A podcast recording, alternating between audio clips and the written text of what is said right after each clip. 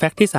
320 รู้ได้อย่างไรว่าคนคนนี้เป็นคนโคราช หรือชาวนครราชสีมา อาจสังเกตได้จากนามสกุล โดยที่บอกแบบนี้ต้องสืบสาวราวเรื่องไปในสมัยรัชกาลที่ 6 ที่ได้มีการประกาศใช้พระราชบัญญัตินามสกุล ซึ่งเจ้าหน้าที่ฝ่ายทะเบียนอำเภอ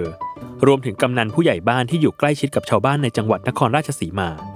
ต่างพบปัญหาการตั้งนามสกุลให้แก่ชาวบ้านในพื้นที่ของตนเอง อย่างไรก็ตาม เจ้าหน้าที่ฝ่ายทะเบียนอำเภอในขณะนั้น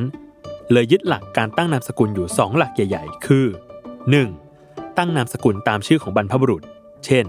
ทวด เทียด ปู่ย่าตาหรือยาย 2. ตั้งนามสกุลตามลักษณะพิเศษที่บ่งชี้ภูมิประเทศ เช่น ภูเขา หนองน้ำหมู่บ้าน รวมไปถึงชื่อตำบลและอำเภอที่เป็นภูมิลำเนา ซึ่งหลักการนี้ได้รับความนิยมเป็นอย่างมาก ราะเมื่อเห็นนามสกุลจะรู้ได้ทันทีเลยว่า ต้นตระกูลนี้มาจากโคราชอย่างแน่นอน อาทินามสกุลที่ลงท้ายด้วยกระโทก แสดงว่าพื้นเพเดิม เป็นคนอำเภอโชคชัยนามสกุลที่ลงท้ายด้วยพิมาย ก็จะรู้ว่าต้นตระกูลนี้อาศัยอยู่ในอำเภอพิมาย หรือเป็นคนพิมาย